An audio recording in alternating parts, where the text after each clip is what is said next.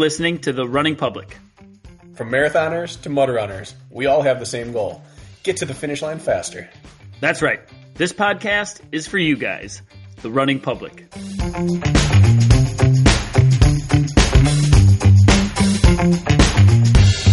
This is The Running Public's Training Tuesday. Training Tuesday is where we talk about training only. One topic, we dive deep, we explore it completely. It's training, it's Tuesday. Training Tuesday. Tuesday, Tuesday, Tuesday. Brakken, Brakken, Brakken. So good to see you. It's good to be seeing this morning. How are you doing this morning, Brakken? It's Monday morning. You look um you look settled. And I don't know if you should take it as a compliment. You look good. I look settled. You look I'm settled. settled. Tell me more. This is the look of someone who can't adjust in their seat because their legs hurt too much. Oh. Well, you're faking it then. You look very comfortable. Where where is super sore on you? I'm happy. It's almost entirely quads and almost entirely the lower half of quads and then a bit of glutes as well. And that is it. Almost nothing else is sore at all. If I crunch up my shoulder blades and scrunch my shoulders, I can find a little bit of trap soreness. But it's it's all quads. Well, I'll tell you what, you gave me something to watch this weekend, and it was very exciting from a viewer's standpoint. Why don't you tell the people?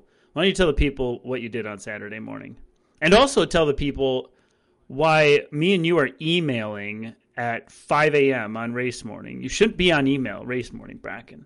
Well, I raced for the first time in over a year, Mm-hmm. and it went well. Last week, I talked about I'm kind of terrified right now because my workouts, I did three prep workouts for this, and all three felt like I knocked it out of the park without being too trashed. And that's really worrisome. But race day kind of proved that those workouts weren't lying. I had some fitness. It was enough to to pull some semblance of my own weight, and Rich Ryan did all the rest. And we had a good day. It looked like you had a good day. There's that saying, um, relaxed is smooth and smooth is fast. And every time I saw you guys coming around, I expected to see you looking more labored to keep up with Rich's running. He's an extraordinary runner, and you're coming back. But both of you looked relaxed, which meant both of you looked smooth, including you. And you both looked like you were running fast. So I was like, I think he's this is the start of Brakken being back. It looked it looked as it should. It did not look like your experience with Cali last year sounded like it went. No, and it didn't feel like that either until I mean it got there. My last two runs were were a bit of a fight. My last one run, I had like a wave of nausea just sitting in my throat. Thought at any point if I wanted to surge a little, I think I could actually throw up right now. So the last the last run and, and we negative split. Our last two runs were our two fastest or tied for our two fastest, which is very tough for me to do at mm-hmm. the end of that run coming off of the walking lunges plus all the other work just weighed upon me and he was obviously holding back on the run but it felt it felt right It looked right. it felt good to be out there and my body was able to do enough work that it felt like i was competing the whole time Mm-hmm. You guys were representing the mod shirts and looked excellent. do you like those I really liked those. Those are fantastic. That looked like a performance singlet. yeah those were those were nike running singlets uh, tim lambiris twinning the race on instagram he made those for us Yeah, you guys look good. kept us looking good out there So let's let's talk about it, man. Um, let's talk about it. So you guys set the age group world record, I believe, for your age group. uh, we didn't you did not. Oh yeah, for our age group, probably yes. Uh, they they announced that we had set the overall doubles world record, but we hadn't. That was out of reach. But we set the North American fastest time, Okay. and then yeah, in our age group, the fastest. So we had the fourth fastest time, but not the first. Ever. Yeah, Wow, it's got to feel pretty good. I'm just thinking, like, on the back end of this weekend, um, it felt like a big deal for you to be back out there racing. And now that we're on the, the back side of it, it feels like it probably went about as well as it could have. considering you didn't sign up for the race until a week out and you were Rich Ryan's like 35th choice for a partner. I mean, yeah. all things considering, Brakken. Yeah, it was it was uh it was a great success. Great success in my country. It's Very nice. I like. Beforehand, going through in those sim workouts I did, I was thinking I could probably row in the mid 140s. I could probably ski in the mid to upper 140s. I could probably run. I could probably lunge unbroken uh, with short rest in between. I could probably, you know, pull hand over hand, and I could probably keep six minute pace if I had to do all those things. And I told Rich, if we run six minute pace, I can do almost half of the work at a decent pace. If we go 550, I can do maybe a third of the work. And if we go any faster than that, it's like it's going to be bad. And we ended up running right around 550 the whole time. And I rowed low 140s, skied. I rowed like 140 ish, skied 140, 142. Um, so yeah, every metric I hoped to hit, I was a little faster than, and that almost never happens in a race. Mm-hmm. So again, Rich, Rich did, I would say, at least sixty percent of the work, if not more, because he did all 100 wall balls to finish off. Saw that. So he might have done more than sixty percent of the work. But the work I did do was all faster than I hoped I'd be able to keep while running a pace that I didn't think I'd be able to run. So it was really, really, really positive. It was probably best possible scenario. Lisa and I talked on the way home, and it was for three reasons. It was the best possible scenario. One, it cemented that I have more fitness and my health is good. Mm-hmm. Right. So more fitness than I thought, health is good. Two, it showed me that I can work at the rate that some of the top guys can work but for a very short amount of time. Mm-hmm. Like I'd have to be able to ski and roll like that for the entire time to be at the pro level. So I can hit those metrics, but I can't extend them even close. So it was good positive reinforcement on the work, but it also showed how big the gap is from myself to the top guys. Looking at their splits after the race and the pro race, where they didn't have a partner to share the load, and then looking at Rich's rate of work next to me compared to what I was doing, like there's a big healthy gap. Mm-hmm. There's probably a whole level and a half, if not two levels, but it was an encouraging two levels. So I was humbled, I was encouraged, and I was reinforced in my fitness all at the same time. So it was it was really the best possible way, I think, to start back into racing. Well, you dipped your toes into those waters, and now it's a way to frame your mind moving forward, which is huge. And yes, we could get into the breakdown of the races, but you're going to have to listen to our Race Brain podcast that we're going to record release tomorrow if you want that stuff. Yeah. So I got a few questions for you in specifics to this. Um, and much like we did, folks listening, after I raced in SoCal a couple weeks ago, we sort of recapped and then kind of took away a few lessons from it that hopefully you guys can learn from. And we're going to do the same thing with Brakken today. Um, so just as a heads up, is where this thing is going. But um, the first question is, um, what didn't go well, or where do you need um, where did you need notable improvement still? Where where did you feel that? And then I'll ask you the reverse side, of course, what went well. But let's talk about points of improvement. Where where are those right now? What did you learn out there on that front? I'm just lacking staying power at everything. I can do any one piece of this for a bit, but whereas Rich could have probably worked alongside me the whole time, I could not have worked alongside him the whole time. And I say probably for him, he could have worked alongside. Like as in he could have gone and done this on his own are you referring to and almost done it as quickly or what are you what are you saying there? Yeah like like if we got to the sled push and pull and both had to do it he wouldn't have batted an eye. And i would have been in trouble. Mm. i needed the rest breaks. Got it. And and he was able to push towards the end. So our plan for for example our plan was on the last run to empty the tank as best i could come into the wall balls. I pick it up and start going and just go until I crack. Whether that's 10 reps or 20 reps, we didn't care. Because mm-hmm. he said, I think I might even be able to do them all. So just get as many as you can, and then I'll just take it all the way in from there. And if I start to crack, well, you'll have had two minutes to recover, and you can do the last 10 or whatever if you need to. Mm-hmm. And on the run, I got to the point where I was just racing to try to hang on. Yep. And after I pushed the first lap well, uh, uh, the, and the last run was the longest. We were averaging right around 330 per K, 326, 328.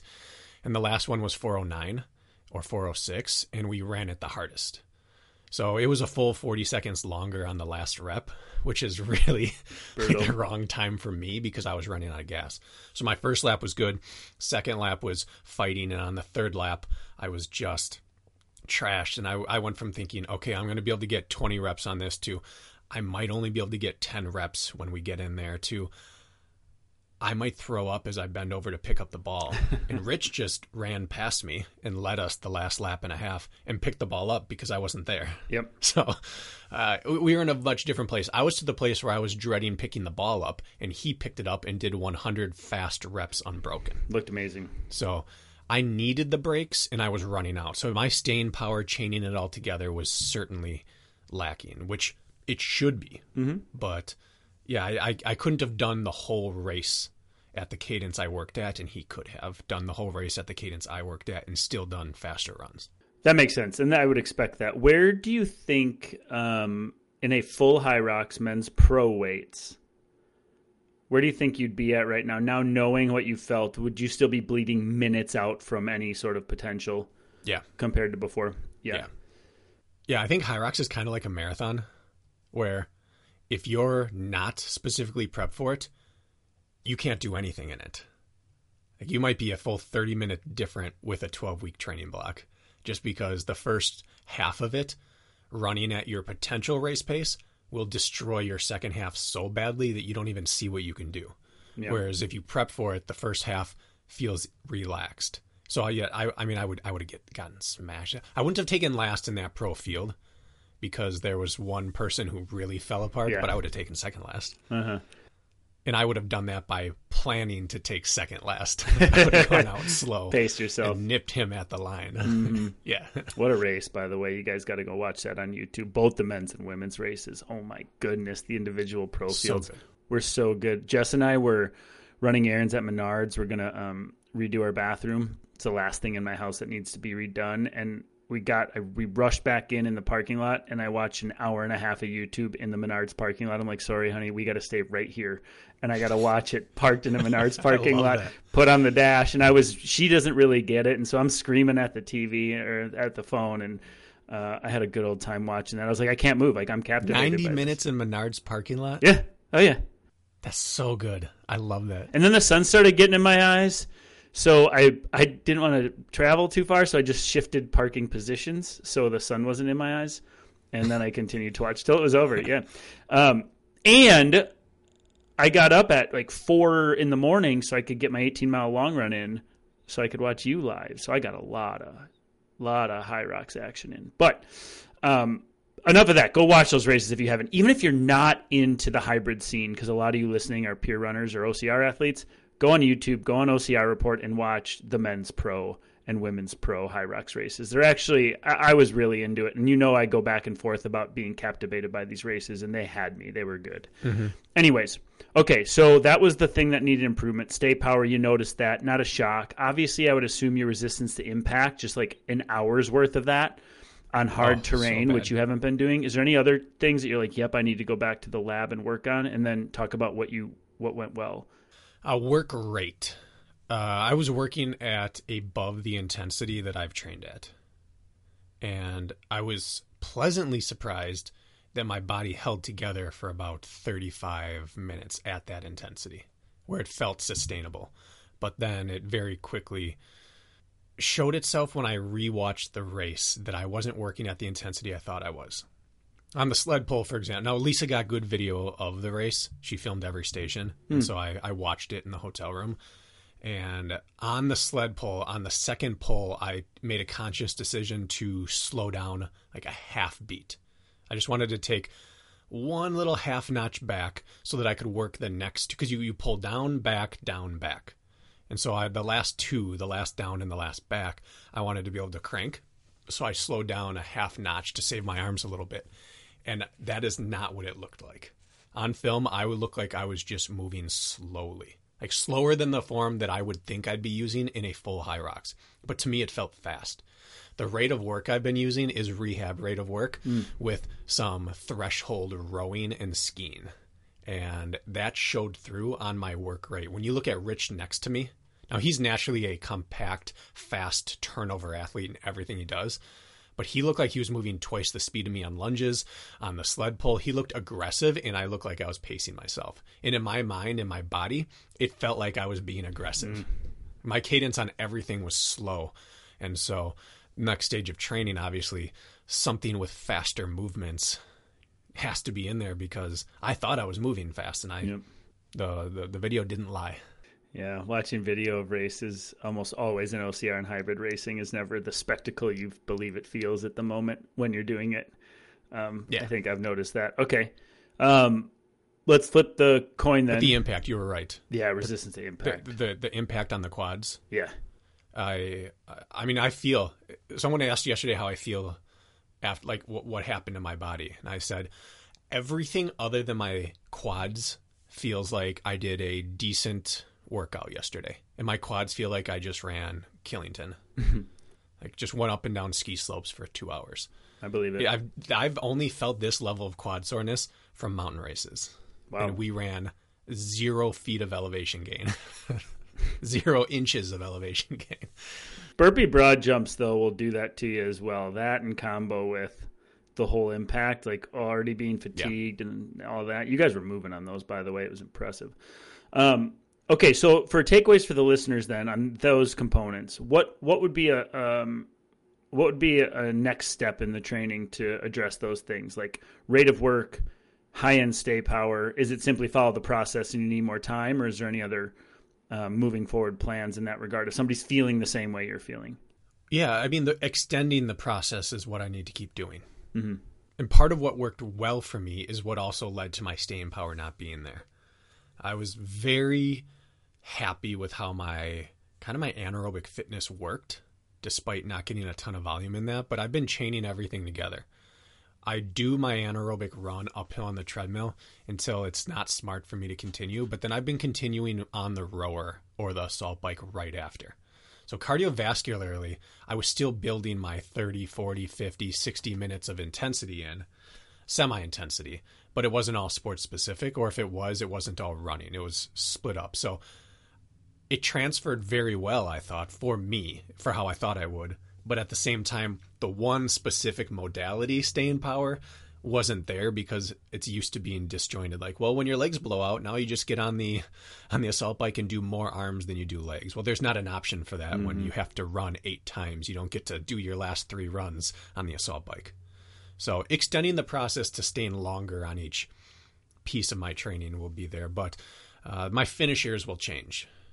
I've been lifting in a vacuum, running in a vacuum, and anything compromised has been on the machines.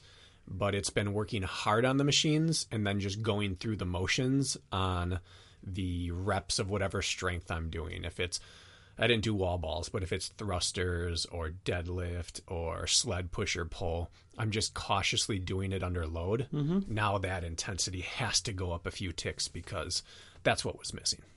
Yeah, and you couldn't expect your body to be anywhere else right now with your process. In fact, like the fact your body gave you what it gave you this weekend is really like you know Yeah. beyond expectation. So let's talk about what went well then. What uh, what areas are you very happy with as far as execution and your body felt? Well, execution first. Rich and I executed very well. I think we we got about I would say 98% of what we could have done out of that race. He might have been able to do a little more looking at how he finished 100 wall balls. Uh, but it's hard for him to find a spot to do more without pushing me over the edge. Mm-hmm. I think we did. I think we split it correctly. I think we did everything right. I was very happy with my running, even though it was my weakest area. You look good. You look smooth. Like I was watching you and I was like, dude looks good. my form stayed together ish. I'm never the prettiest runner, but it stayed together. It didn't break down too terribly. I was able to run. I mean, three of our fastest eight run splits came in the second half of the race. That's that wasn't available to me last year. I was very happy with it, and my compromise running was good. Uh, on the sled pull and on what else? sled pull, I ran first out. I finished the sled pull and ran out of it, and so that was as compromised as I've been in 13 months, and ran just just fine out of that. Mm-hmm. And then I started a few of the stations. I started the sled push. I started the row, and I started farmers carry, and the, the compromise portion of that worked. It wasn't impressive to an outsider, but it was far and away better than what I expected to be able to do on that on that day. So I don't know if that's muscle memory or if that's the type of workouts I'm doing where I run my three minute uphill intervals until I can't, and then I jump to the rower or the bike. That it's it's a version of compromise. Mm-hmm. But I think the uphill running, and Lisa was the first one to say this. She said, "I think you're just going to be way stronger in running than you thought because you're doing everything uphill." Yeah, and it showed right when you were out there. Yeah, yeah. So I mean, I, I don't want to overblow it. Mm-hmm. This was Rich's performance, but I held us back significantly less than I thought I might have. Awesome. And you guys pushed through the second half. You guys had a team on your butts kind of early on, and then they were gone. Yeah. So obviously you did manage your effort well. A question for you. Um, you were saying that you ran as fast or maybe a little faster than you thought you could um, mm-hmm. when you were out there. And something I'm noticing, and this is with my athletes, this is with just people I follow on social media, this is through hearsay, is people will hit Hyrox sims, they'll hit DEKA FIT sims, and they'll go out and be like, I simmed in 55 minutes in the men's open pro weight, and then they go out and they run 106. And they're like, right. they're like 10, 11 minutes behind, right? Everybody sims, everybody sims faster than they're actually performing once race day comes. And people really beat themselves up on that. And they have these high expectations about, like, I, I'm ready to break through. And then they go out there and they don't, and they're kicking themselves, right? You see it all the time in this space. I want you now. I, I know why, and I know you know why, but I want you to explain why that happens, and then I also want you to sort of address like I don't know. I feel like you you may have been one of the exceptions. I know you didn't fully sim, but your body did give you at least what you thought it would or more on race day, and I think that's actually a rarity in this sport. Yeah, it is. Um, so why don't you talk about that real quick about not simming as fast as you actually end up racing, typically? Yeah, the the sims, it's just experience. You're, we just set the sims up the best we can based on what we have in front of us, and then we, ex- we, we read too far into our metric. I did it three times, which is why I didn't this time. 3 mm-hmm. times I've simmed things and prepped for it, and then raced slower. And actually, the the last open I did, I simmed at 69, and I raced at 69. So even though the breakdown was much different, like my Roxzone was like 48 seconds in my sim. Right. I way overdid it on the sleds, underdid it. It actually balanced out, and I kind of figured it out there. So on this one, I took it another step farther. It's until you've done, until you've blown up in a Hyrox, you can't really grasp how demanding it is, and so you end up when you have two choices in training, you choose the more exciting one. Like I could do the I could do a 95 pound walking lunge, or I could just do this the race weight at 60 or 65 and really crank through the reps. And you choose that one. So, and you, I mean, the reason I did it in my mind, and I did 50 the first time was I don't have a 60, I have an 80 or a 50. So I'll choose the 50 so I can work hard and get really anaerobic and work on my cadence. And it makes sense and it gives you a better time. And you're like, I'm not going to be that much slower with a 60 than with a 50. When in reality, the race beats you up so bad that you need to train with the 80 right so that the 60 just even feels like an 80 or maybe even a little better. And that's what i did this time. I over weighted everything by so much that you know i ran it at i tried to run at six minute pace but i had it at a 3% incline. You know so I, I did everything i could to make sure that it would be as close to the demands of the race or worse as possible because i didn't have any I used to have the ego about my sim time needs to get better each time. Now it's like I'm going to try to get my sim time slower with more effort, and then maybe race day will pleasantly surprise me. So I think just the fifth time now running race sims, I finally realized how to sim a Hyrox in a way that accurately can tell you what you can do. Yeah, that's I agree with that, and and obviously it's the Roxzone can be so subjective that if you're on, you know, a lot of sims are done on and off the treadmill with the equipment right behind the treadmill, and they have, like you said, less than a minute of Roxzone in transition. Plus, it's treadmill running, which a lot of people sim on, which is different than running on concrete with the impact, and it all adds up. I just was curious if you had any other thoughts there, but that that's what I would have had assumed.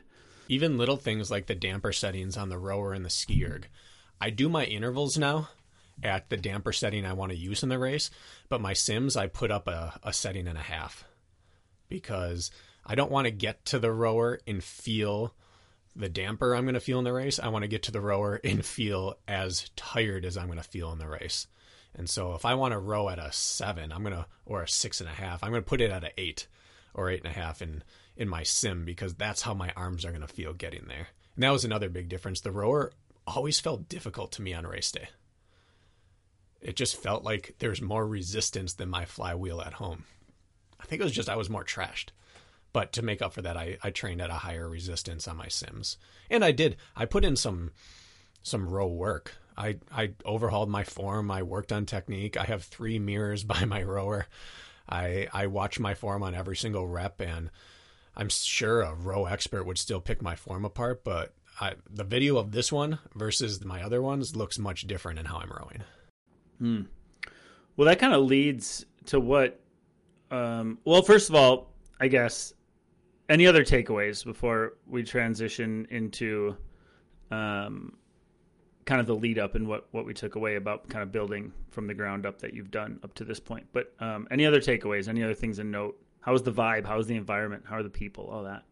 It's the best environment of any race I've ever been at. And this wasn't even one of their biggest environments, but it's just there isn't an it's indoor.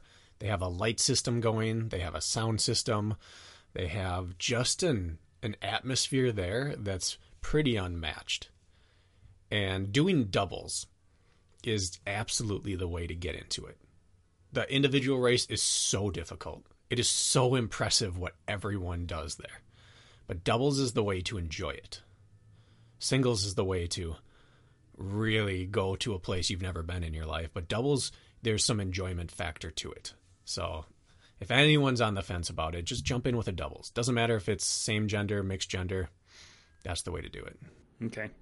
It looked like fun.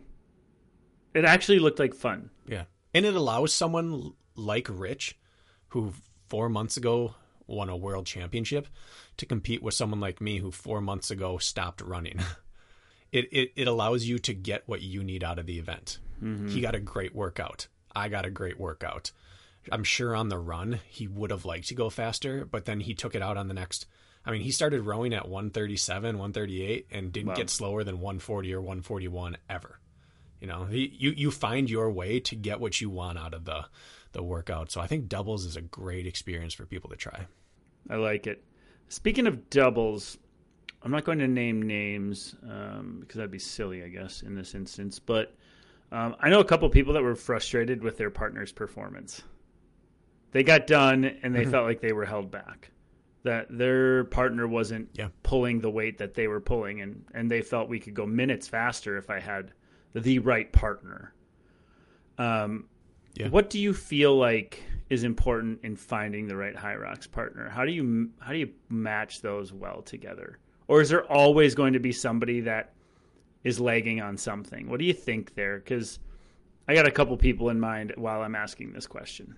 I think for the average person going out there trying to find a doubles partner, the biggest thing you can find is someone who's consistent in their training. Because a few of these people, maybe we know the same people, maybe you just hear the stories down there on the competition mm-hmm. floor during and after, is there were a lot of people who showed up having taken their training block differently. I talked to uh, two guys afterwards, and one was like, yeah, it was great. I mean, I felt great the whole time. I put in 12 weeks for this, and the other one's like, yeah, I started running two weeks ago. I realized I hadn't, you know, they, they just, they signed up for it at the same time, and one of them went all in, and the other one dabbled. Right. Their commitment levels weren't the same. Yeah. Having someone that you know, yeah, well, at least put the work in. Because there's a difference between, like, Rich and I, I could not match his work rate, but I could work when it was time to work. And there's a difference between that and saying, listen, I can't even push this sled anymore. You've got to do it for me. Or when I am pushing, I'm moving five times slower. So there was a, a discrepancy between Rich and I for sure, but I was at least fit enough to do the things I was expected to do. Those partners where you have someone totally mismatched, it's it's not a it's not a ton of fun unless you go in knowing that. Rich knew exactly where my fitness mm-hmm. was. I sent him a whole long novel of a text detailing, yeah. listen, before you say we're definitely doing this, here are my fitness levels. Now make your decision. So if you know how low their fitness is, then your plan's based around it. But when you have a plan based around what you expect them to be able to do, and then on race day you find out they lied about their training, that's that would be frustrating. Yeah, from the outside looking in, um, and I think I, am This is a good guess here. Is that uh, having two people who aren't on different planets on the running front is probably the first key factor. Um, as long as you're not either being dragged around so bad that you're worthless on the stations or vice versa, you're holding back so much that you're just in a constant state of frustration so your partner can keep up. I think number one, like make sure we can run somewhat together where we both feel like we're working. And if one person is exponentially better or worse on stations, I think that that's probably the best way to cheat the system is just make sure your running is generally mm-hmm. close together. Because if you have a discrepancy, even of like 30 seconds a mile, that can create some tension, I would say. So I would say step one, find a partner whose run ability is close to yours when you're compromised. I think that would be like the first indicator. Not like, oh, you're a yes. strong runner, but you're strong at the strength, and somehow we're going to mash it together. Unfortunately, it doesn't work that way. You both need to be able to run step one. It actually is oil and water. Correct. It's actually worse that way. They, exactly. Talk about that. The the most common thing you see out there that's going wrong is the uh, guy girl tandem who clearly she's a runner and he's a lifter or a CrossFitter. Mm-hmm. And they're like, he's going to rock the stations and I'm fast. And then they get off the first station. you're like, oh, shoot, he rocked the station and he was slower than me before he did that. Now he can't even breathe. Mm-hmm. And my running is wasted. And they spend the whole time, the woman's looking back over her shoulder at the guy, like, come on, honey, keep up. And his head's down and he's just smashed. Uh-huh. So yeah, you can have a discrepancy, but you have to be in range of each other running wise. Like Rich and I talked beforehand. I said, "What do you think you're in shape right now 5k?" He said, "I don't know. I've gotten a little slower, 1520, 1530." I said, "Okay, I think I'm 1720. 17 minutes maybe." So we have at least a 90 second difference. We have a, a 30 second difference per mile running, but compromised running, I can still kind of hold nearer to yep. that. So we were close. I mean, he's two levels above me, but it's close enough that where I didn't have to walk or jog in between. So you're right. You've got to balance out your running. That's what it seemed like from afar, from the stories I I was hearing. Is that that's got to be factor yeah. number one. If you can't hold your up end up on the running, or you know you're that much better than your partner, then maybe either really figure out the game plan so the best runner goes into each run really cooked too hot, so he's you know, or she's smashed. Yep. So it's they have to bookend the work. Yeah, correct. You have to bookend the work. That's kind of how it's going to have to go. Um, okay. Um, anything else? Anything else that you want to bring up about the weekend? No, I don't think so. I think race brain will probably get deeper into the weekend and the pro races and all that. But it was a it was an impressive weekend to watch. I do want to give a couple athletes a shout out. Jared Price did his first one. He was hoping to run to break 130 and he went 122. Sweet. So he had a fantastic first event. Uh, Chris Thompson, he PR'd his, and Mike Day PR'd his. And I'm going to feel really bad if I'm missing a fourth person. Probably are. right there. Because those three got a shout out. But if I had a fourth athlete in there, I am sorry, and I'll try to figure it out and edit it and sneak it back in here. But they, they, they all they all put down they put it down out there, and they you can't you can't coast to Hyrox. So watching mm-hmm. them on stations five, six, seven, eight, and run six, seven, eight, and wall balls, everyone's out there selling out. Yep. Oh, and then also Chad Coleman. Chad Coleman was there. Mm-hmm. He had a pretty awesome race and looked good throughout it. He dug deep on the wall balls. There were a bunch of people out there that we that we get to work with who are out there doing it. You can't be giving my athlete a shout out, Brakken. That's not how this works. It was cool because he Jared, Mike, and Chris were all within one wave of each other, within 10 minutes of each other's start time, or mm-hmm. in the mm-hmm. same wave. So all four of them were out on course at the exact same time. Oh, sweet. You could cheer them all on. Yeah, I think Chad was a little. He ran 110, I believe, and Yeah. he had simmed a little faster. We'll have a chat about that later this week. But they went back, Chad, and then a, a team won the mixed uh, mixed team relay uh, later in the day. So he got his he got his I podium. can't and- imagine that. yeah, uh, athlete Matt Lassanol and his partner ran something like 50. What did they end up running? They were like fourth or fifth in their age group for for team. I think they ran 62, 60, something like that. Um, there's some good performances. It was fun to watch. And yes, I got some athletes giving me grief now because I think they're doing pretty well in this hybrid space. And I haven't yet stepped in, and I'm like, well, listen, I'll go show. I'm gonna go mop the floor, and then you guys can all be quiet. I'll show you. I'm getting the itch now, so maybe we'll have to mop the floor together, Brakken. I can't even count how many people requested that you come do the next one or that we do a partner race together. That's all I'm hearing about, and from my athletes too, rightfully so. Um, my boy Dustin Needham partnered up with uh, Rylan Shadig at DEKA, and Oh, they yeah. they won the team race, and I think the second fastest time uh, put down, which is kind of pretty cool. But that was a different event uh, in itself. But um, okay, so we wanted to talk, and maybe we'll make this, you know, a 20, 30 minute conversation, but. Um, how how do we want to dissect it? Like your lead into this, like you have had a rocky road, and focusing on your foundation, or focusing on sort of the not the little things because these certainly aren't little things, but all the ancillary pieces is what sort of has allowed you to come back and put out a good rate of work, and we were going to explore that a little bit today. Um, where do you want to start that conversation? Like, where's your mind at with with this all? I think the one overriding piece that was really cemented to me is that uh, I I was lucky enough to meet you, and then follow what we preached, which is you can rehab and cross train your way to fitness. And the one piece we talked about, which is always brought up on Q and A's or in uh, comeback episodes, which is you start with the amount of work you would like to be able to complete, and you fill it in in whatever type of work is accessible to you.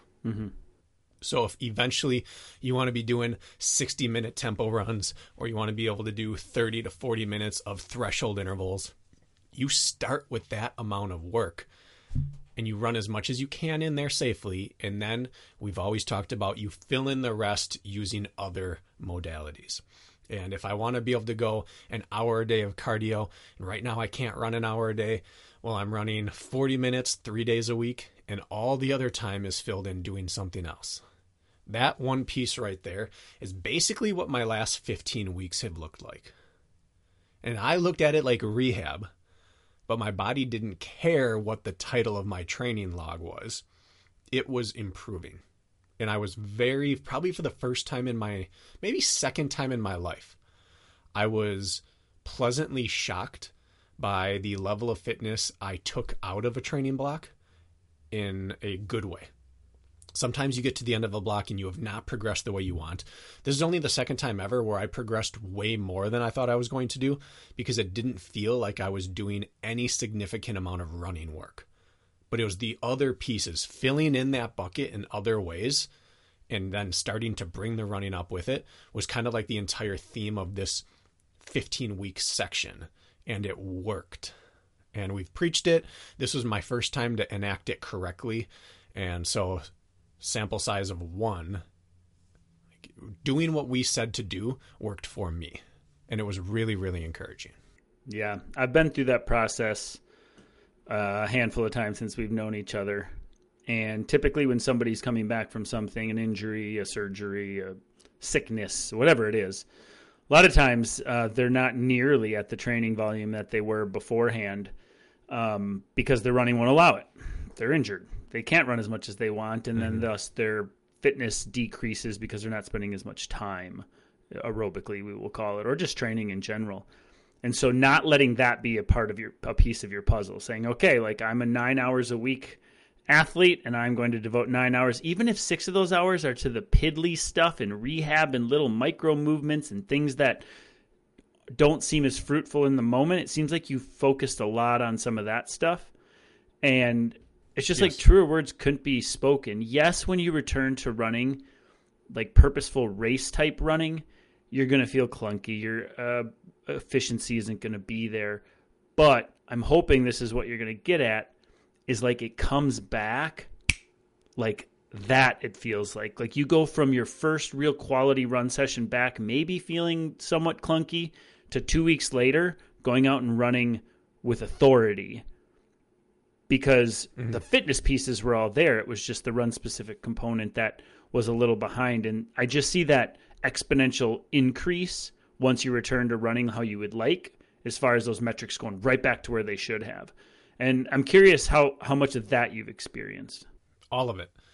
I went back and we talked about here, looking at all the holes I've had in my rehabs and my rebuilds and my training plans and realizing that I'm just consistently missing certain pieces and I'm consistently skipping steps. And we have been open that I'm being painfully slow with progressing progressing through this mm-hmm. this rehab. It was 6 to 8 weeks protocol of no running. I took 9. It was 3 to 4 weeks to return back to previous form. I'm on week 7. I'm running 3 times per week. One of them flat. Well, I've had 4 flat runs in 4 months, 3 months. Like I'm I'm really really baby in the process. And the reason I never did that before was because of how much it would cost me fitness wise. And yet I'm sitting here at the end of the process with more fitness than I have any right to have. Mm-hmm. And I'm not in world class shape by any means, but for what I want to be able to do, I'm in great shape right now. And and so doing the piddly things. I did German volume strength training to make up for a lack of running volume. 10 reps, 10 sets, that is 100 reps per session. Squat, deadlift, bench, overhead press, lat pull downs, bent over rows, Bulgarian split squats. All those things are rounding out every little supporting piece of my structure. Then I moved into all of this running every day. I was running uphill or hiking uphill. And at the beginning, it was 22.5%. That's what we said, what, seven, nine, no, 10 weeks ago. Mm-hmm. 22.5% is the incline I can run at right now. I can only go two and a half miles per hour, and that's what I'm doing. That doesn't feel like run training. But getting 20 minutes of that in and then going and doing a 5K tempo on the row afterwards, suddenly you have your 70 minutes of cardio for the day, and 40 minutes was at heart rate above aerobic threshold. So none of that felt like training towards racing this year but doing the things I never I would never would have done a 5k tempo row in my life. Right. But it's now showing why it was necessary. And we can get into the specifics of actual workouts I've done or actual strategies if we want, but the general view is that I, sc- I stopped skipping the little things. I added core back in. I added mobility back in. I started filling my minutes in every day in however those minutes were available to me, rather than doing the typical thing, which would have been, all right, I'm running three minute run intervals at 10%. I got four in, my legs are starting to ache. I'm done for the day. It was good work. Tomorrow we'll do something else. That's 20 minutes of work. What happens then? Well, I'm doing the extra 40 now. Even though they don't feel like work, I'm doing the extra 40 each day. Well, yeah, and I was going to ask you, and I think we should talk specifics uh, here. Um, when I've come back from injury, and this is the longest bout of mostly injury free running I've had in a few years. Gonna knock on wood there. When I have been in your phase or coming back from injury or not able to run at all, right? When you're starting to come back, truth be told, it doesn't it didn't even matter to me how I got the time in. Meaning if I want to go do 30 30 intervals on the assault bike for 70 minutes and just just sit in it, great. But if I also want to do 15 cal intervals with strength in between each, you know, maybe 15 cal strength, 15 cal strength, or I want to hop on the rower, or I just simply want to get on an incline hike, any of that stuff, like you don't really need to split hairs as long as you're getting purposeful time on time in that's working your different let's call it heart rate zones or effort levels and if you can do any decisions from there, it's seeding the skill work that's going to come in your races coming up. For you, it was some of the skill work of the Hyrox uh, and OCR movements, which you were seeding in there. But really, it is almost the time where you don't have to overthink it, you have to underthink it in the sense where it's like work is work. If I work really hard one day, guess what? Go do a recovery effort, something else the next day or two, and then work really hard doing something else. Whatever keeps your you eh, um, engaged. For me, that's what it was. I went five months of cross training without with two foot stress fractures, and it was more like throwing a dart at the wall and saying, "All right, what like where does it land today? Who cares?" The point is to work hard, Get in 40 minutes of quality. And if that means breaking it up with strength movements or compromise or just grinding on the bike outside, it didn't matter. It was the point of working systems. And that's what I feel like you were able you've been able to do and that's been my philosophy work your system work it however you can that keeps you engaged to keep you showing up the next day keeping purposeful training and then seeding in skill work um, and I know that's what you did. I just thought I'd outline it a little bit. I'm, I'm, assuming there was a lot of that going on with you. For anybody else out there who needs to hear it, that's injured, yeah, or can't run as much as they want. Like that's the basic formula. And we did a whole bracket. We did a whole cross training through injury episode a ways back on a training Tuesday, which we dive into it. But I would yeah. say that'd be the overarching theme. And I know you can elaborate on that now, but I am just wanted to set the stage there. Well, I I dove into it this time, and and I did this one based off what I know about myself. I like scripting workouts. I like scripted progressions, but when I can't follow it, it really dings me.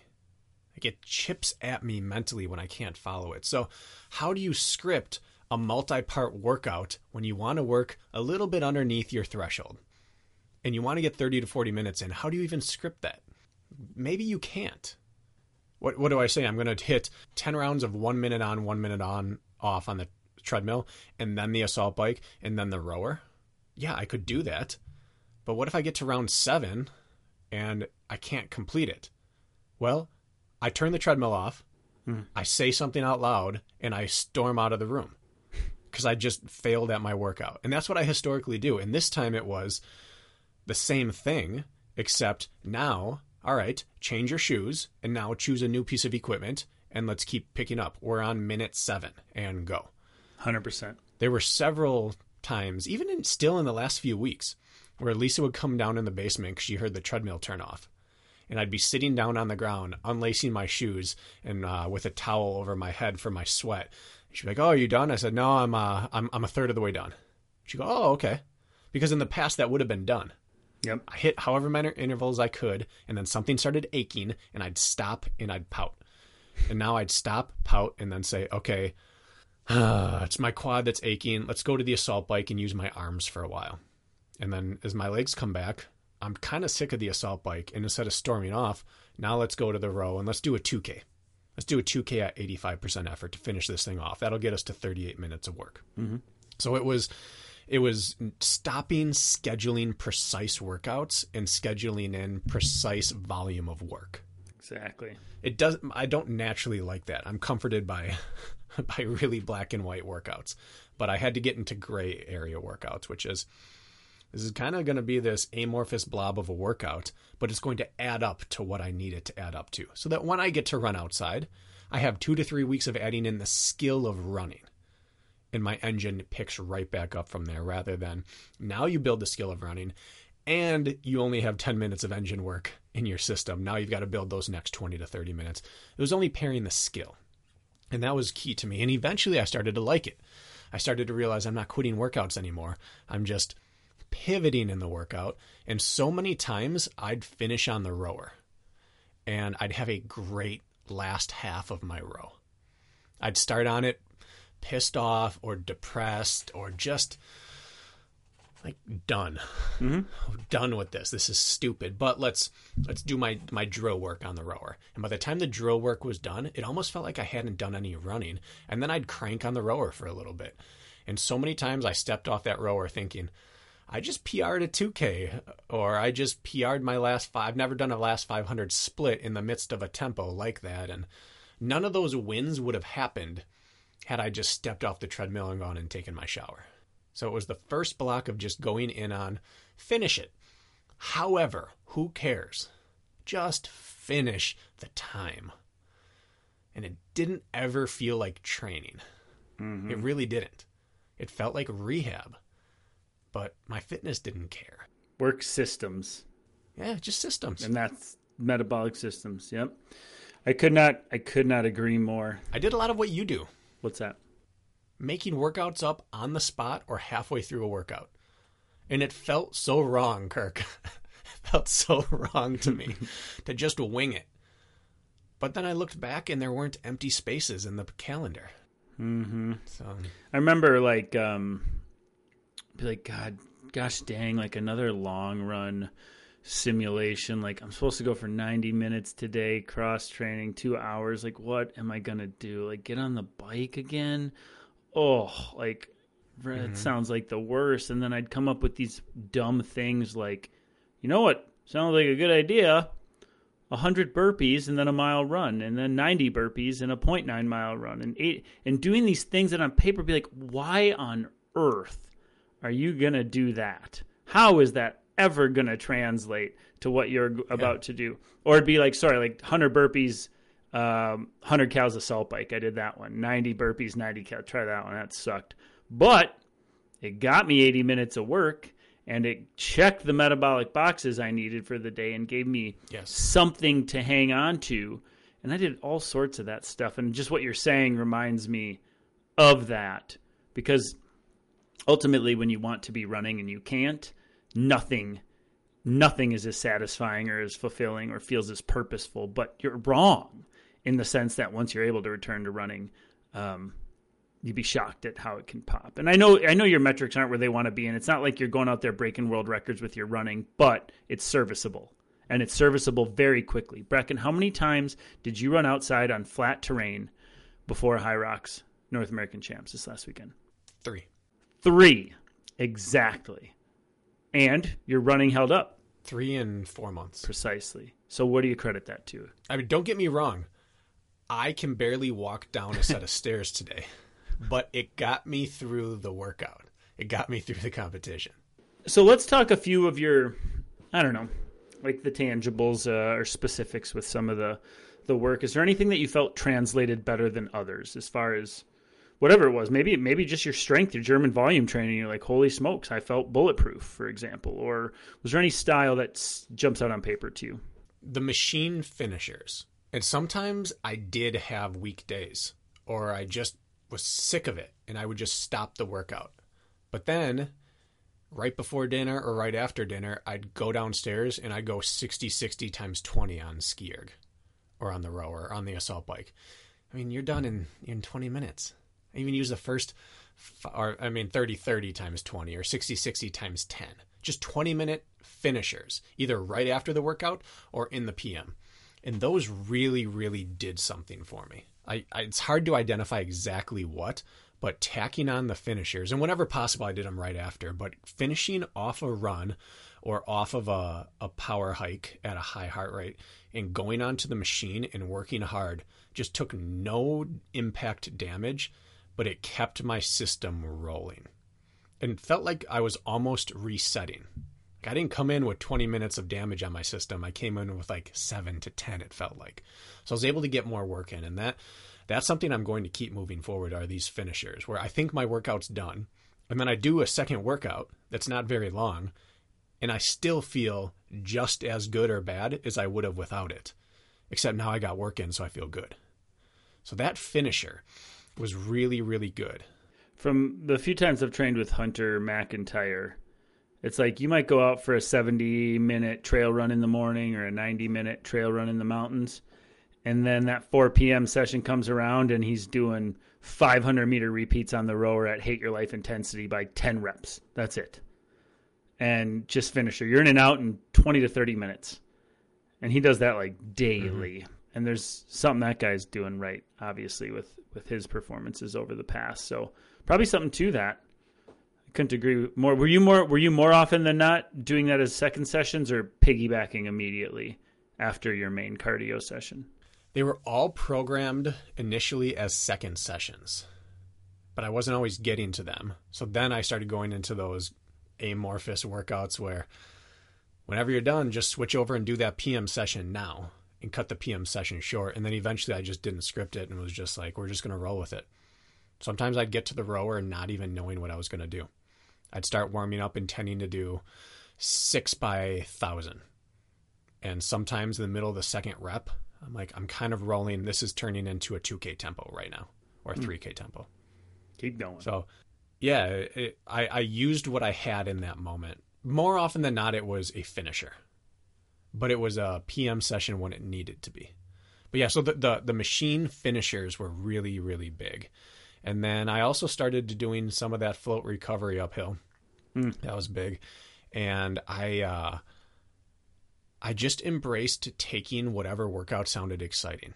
I, I was thinking, I had to just reframe and think it's not about a constant progression right now, even though I'm only wired to think that. It's about getting whatever I can get done, done. And sometimes intervals are depressing when you can't hit your pace anymore.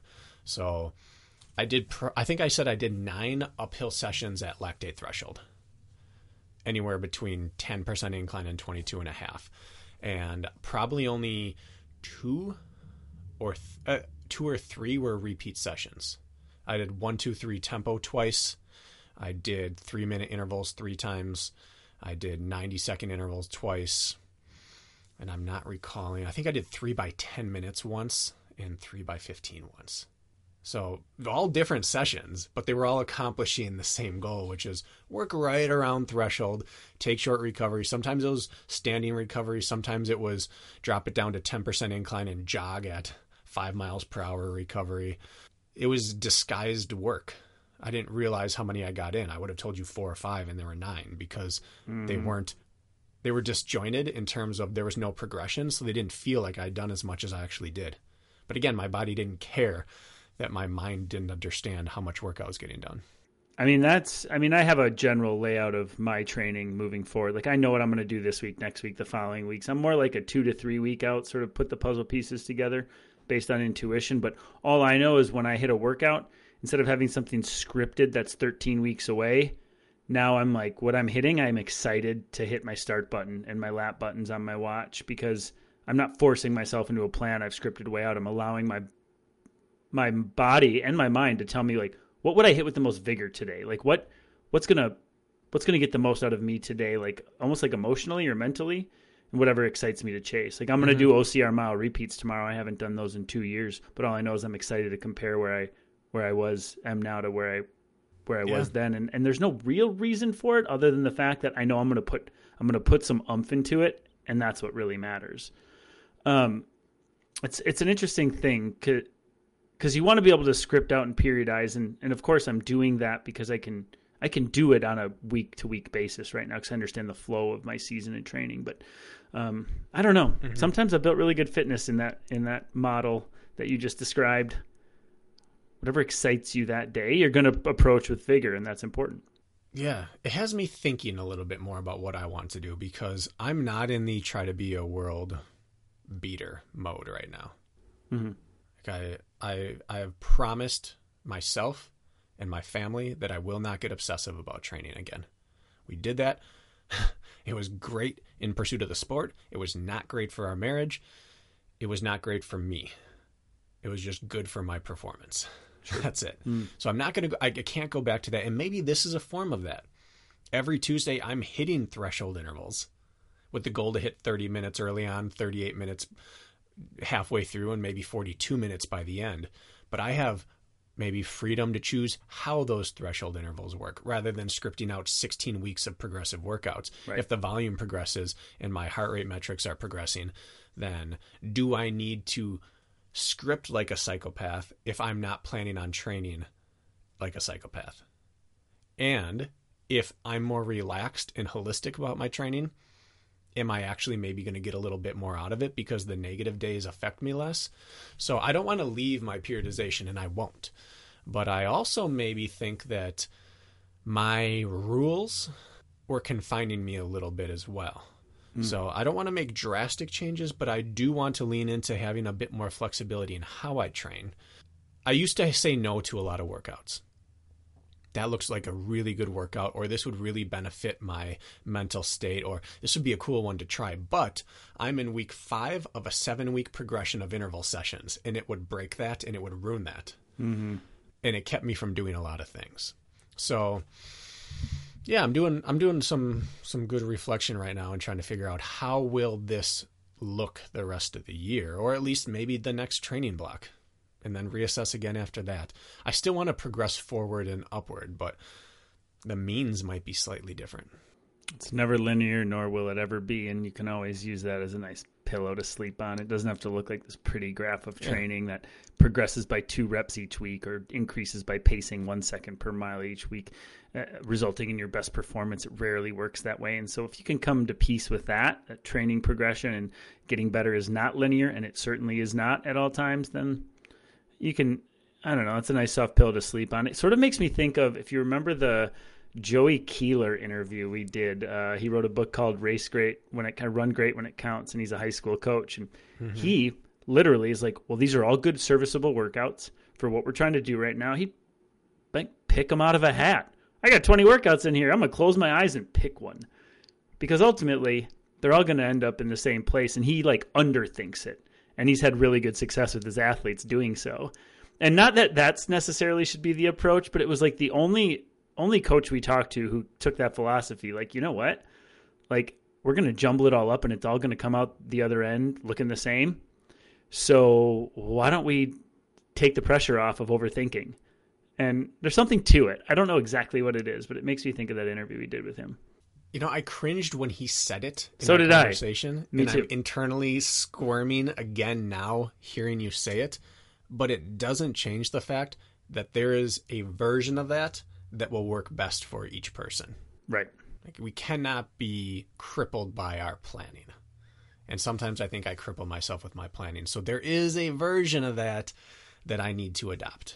Yeah, I'm not saying, you know, actually pick workouts out of a hat, but just there's different oh, of course. ways to look at this. Last question, and then I want to wrap this thing up. Um, mm-hmm. I'm doing pseudo German volume training myself on days I'm in the gym, doing a higher rep scheme, higher volume. Uh, I have a number of my athletes doing German volume training. Some are still on low rep power schemes. Um, I know you've done both, mm-hmm. and I've done both. Um, do you feel like the German volume training, again, roughly 10 sets of 10 reps on these big movements, did that factor in at all for you? Do you, is the is the verdict still out on that, or what do you what do you think? Or jury still out on that? I think is that how the phrase goes? Is the jury still out, or is the verdict still out? The jury's still out. Is the verdict still out? Jury's still out. The verdict's not quite in yet. That's what it is. Uh, it's it's a the sample size is too small for me, but it didn't go badly. Yeah. The way I felt out there, none of it made sense why I felt the way I did, which means everything's doing something. What I will say is that three weeks ago, two and a half, I switched from 10 by 10 to 3 by 5 and felt like a freaking rock star doing it. Mm-hmm. It felt so good to push hard against the bar on each rep and to really have to brace and go because 10 by 10 you can kind of i mean if you're doing it right it's real work but not always for the first four or five sets so three by five suddenly felt really good again and it felt like it tied together nicely that transition into a race hmm. even though i wasn't trying to do that i didn't know three weeks ago i was racing but it was starting to put out more on each rep right at the time where you're going to have to do that in competition. So I don't know if maybe it freshened me up a little bit too. 10 by 10 is just a lot of volume. It is. And it leads to fatigue. So freshening up slightly had to have helped as well. But that, whatever I did, six weeks of 10 by 10 into three weeks by three by five, felt really nice. And so I'm going to run that back again next block and and see how that times with a different style of race and a different uh, a, the next level of training block that I'll be doing now. See how that fits in with that. It certainly didn't hurt, and sounds like then you no um, tapered, not tapered, that's not the right word, but you didn't take German volume training all the way to race day you ended up doing some more higher out power output, lower volume stuff to just reduce damage, increase power, kind of refine um, towards as things got yeah. closer. I mean, which makes sense. That's a trajectory I would prescribe as well. But okay, I was curious what your thoughts were there. But the the stations that it would have helped on, it did help on. Walking lunges, mine were much improved. Mm-hmm. You know, things like burpee broad jump, sled push and pull. I didn't get to do any wall balls, right? Which was just fine with me but that's a station it would have showed up on because mm-hmm. I was feeling trashed coming into that. It felt like the last rep of a really hard interval session. Now go do wall balls. That would have shown me exactly what sort of staying power strength wise I had in me, and I didn't get to find that out. which I am not remorseful about. But uh, that would have been a much more like definitive point. I think Rich stole that opportunity from you. Selfish. he is. he is. Really, really is. um, anything else you want to add in before we uh, wrap up? Yeah, the community. Lisa and I saw a lot of running public listeners out there. Yeah. got to chat with a lot of people a lot of people on course yelling race brain or running public or mod or whatever it was. Uh, it was nonstop. It felt like a home meet is what it felt like where this, your fan base is in the crowd. That's what it felt like a, a, a home meet. And it was an awesome feeling. It was nonstop. From the time we got there to the time we left we were running into people that we knew or knew us or used our work or hey i've been doing this or thanks for this. And the interesting part is that i don't think anyone brought up more than two or three repeat points or episodes that they wanted to, to say thanks about or talk about. Everyone had something like this episode with whoever really helped me hmm. this last training block. There weren't a lot of repeats which was kind of cool to hear it was just a lot of people saying, "Hey, your interview with blank was great," or "I really had this takeaway," and it was all over the board. Hmm. Different walks of life. It was just a positive weekend. It was great seeing everyone, and I appreciated the support out there. Doesn't going just just momentum fuels more momentum, and going to something like this just makes you itching to get back out and do it mm-hmm. again. Like one step leads to the next, and it's like one of those things where you can feel it's starting to build now. Right? You're like, okay, all right. Mm-hmm. Yep, I dipped my toes in the water. It wasn't so scary. In fact, Yeah. I can't wait to do it again. It's a good feeling. Best one was we had uh we had two guys come up. Two guys walked up and they went, "Oh my god!" and walked right past me and said, "Are you Lisa Crocker from the Running Public? we heard you on the." And, That's and amazing. asked if I'd take a picture. It was it was good. That's am- how'd Lisa handle that? It was funny. That's they talked about her her uh, hosting the Q and A, and That's it awesome. was good. I love hearing that. Well, congratulations, North American Hyrox men's doubles champ Brakken Crocker and Rich Ryan. Smashed the competition. Mm-hmm. That's a big deal. It'd be a bigger deal if that were the the, the A race of the weekend. Uh-huh. Whatever. We had good competition to run against, but let's also be clear that the pros were doing the pro wave, Minus Rich Ryan. minus Rich Ryan. Yeah, Rich, oh my goodness, Rich would have been on that podium. hmm for sure.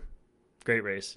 He would have rolled right through with Dylan and Dave. You did a great job commentating too. I I was shocked at how out of the loop Hunter was. He didn't have a freaking clue who was who and what was going on. I was like, that dude checked out the the moment he stopped racing Hyrox. I was like, this guy doesn't know what's happening, which is uh, I think amusing. we were lucky to get what we got out of him. he called me the day before and said, "Hey, I might dip out after the men's race." I was just happy he was there the whole time. Yeah, it was. I was. I was laughing at his like ignorance with some of the stuff going on right now. It, it was funny, and Jess was poor. Jess was held captive in the in my truck, uh, listening to it all. So she probably deserves a thank you as well. But um, all right, man. It was fun seeing him. I was thinking two things coming up. We got a lot of messages about wanting to just explain generally the outline of our training plans. I got a bunch of messages, people Okay. asking to do that. So we should think about doing that coming up. And then uh, Jeremy Whitley, who's um, been interacting with us uh, and a, and a, a longtime listener, and I've had a few calls with him, who's fantastic, has been we've been really getting into the details of why uphill running is so beneficial and why it's so beneficial for your flat running. And he had sent you and I a bunch of articles to read, and there's a lot of science behind why uphill running translates to better fitness in flat running. And I thought maybe if there's an interest, we'd do a couple of those episodes coming up, explaining the training plan and then kind of diving into maybe more of the science behind uphill running and why why it's so effective for flat running. So two things probably on the docket. It's what I'm thinking, Brakken. You know, I'm all in on both of those. Yeah, buddy. All right. Well, Friday. We'll see everybody Friday. Yes, we will. Thanks for the support this weekend, ladies and gents. It was much appreciated. Till next time.